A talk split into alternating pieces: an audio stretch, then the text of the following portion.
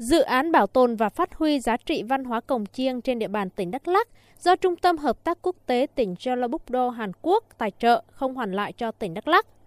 Dự án được thực hiện từ tháng 5 đến tháng 12 năm nay tại 4 huyện là Lắc, Krông Anna, Buôn Đôn và Chư Mờ Ga, với 4 nội dung gồm mở lớp truyền dạy đánh chiêng, cấp chiêng và trang phục truyền thống cho một số đội chiêng, đội văn nghệ tiêu biểu tại các buôn làng dân tộc thiểu số,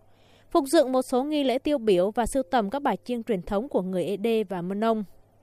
Kết quả dự án đã tổ chức được hai lớp truyền dạy, gồm một lớp chiêng trô của người EDP tại thị trấn Buôn Trấp, huyện Krông Anna và một lớp chiêng Mân Nông tại Buôn Liêng Ông, xã Đắc Phơi, huyện Lắc với 40 học viên theo học. Cấp hai bộ chiêng và hàng chục bộ trang phục truyền thống cho các đội chiêng tại huyện Lắc và Krông Anna. Phục dựng nghi lễ kết nghĩa anh em của người Mân Nông tại Buôn Dê Dúc, xã Đắc Phơi, huyện Lắc. Sưu tầm dàn dựng và lưu giữ 8 bài chiêng truyền thống của các đội chiêng tại các huyện. Tại hội nghị, các đại biểu đã trao đổi đánh giá kết quả dự án triển khai tại các địa phương. Nhất trí cao với hiệu quả mà dự án mang lại, các đơn vị cũng cho rằng cần có các dự án để tiếp tục duy trì phát triển các giá trị văn hóa cổng chiêng từ cơ sở, đồng thời đề xuất ngành văn hóa tiếp tục tham mưu, đề xuất để tỉnh tạo môi trường thuận lợi để không gian văn hóa cổng chiêng được phát huy. Ông Isithat Kasser, Phó Chủ tịch Ủy ban Nhân dân huyện Buôn Đôn nêu ý kiến. Tôi cũng mong rằng mở rộng là mở lớp tập huấn cho các huyện trong thời gian tới để làm sao cái dàn chiêng, cái âm chiêng nó phong phú hơn, nó mở rộng hơn, xứng đáng với là cái bản sắc đồng bào Tây Nguyên của chúng ta. Chúng tôi cũng mong rằng cái chỗ Sở Văn hóa cần phải nghiên cứu, tham mưu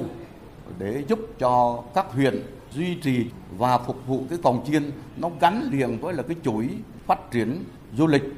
để họ hưởng thụ cái giá trị cồng chiêng để mà lâu dài.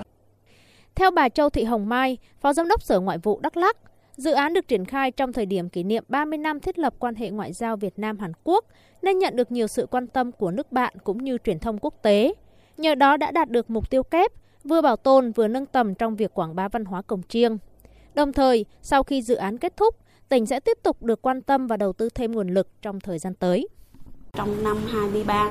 thì để tiếp nối cái thành công của dự án này thì Sở Ngoại vụ cũng đã làm việc với lại à, Trung tâm Hợp tác Quốc tế tỉnh Jalabuk là GBJ này à, tiếp tục à, tài trợ một cái dự án nữa à, cho ngành văn hóa với cái tổng kinh phí là 55.000 đô. Như vậy so với cái à, kinh phí mà mình đang thực hiện cái dự án này thì gần như là gấp 3 lần. Thì đó là một cái tín hiệu rất đáng mừng.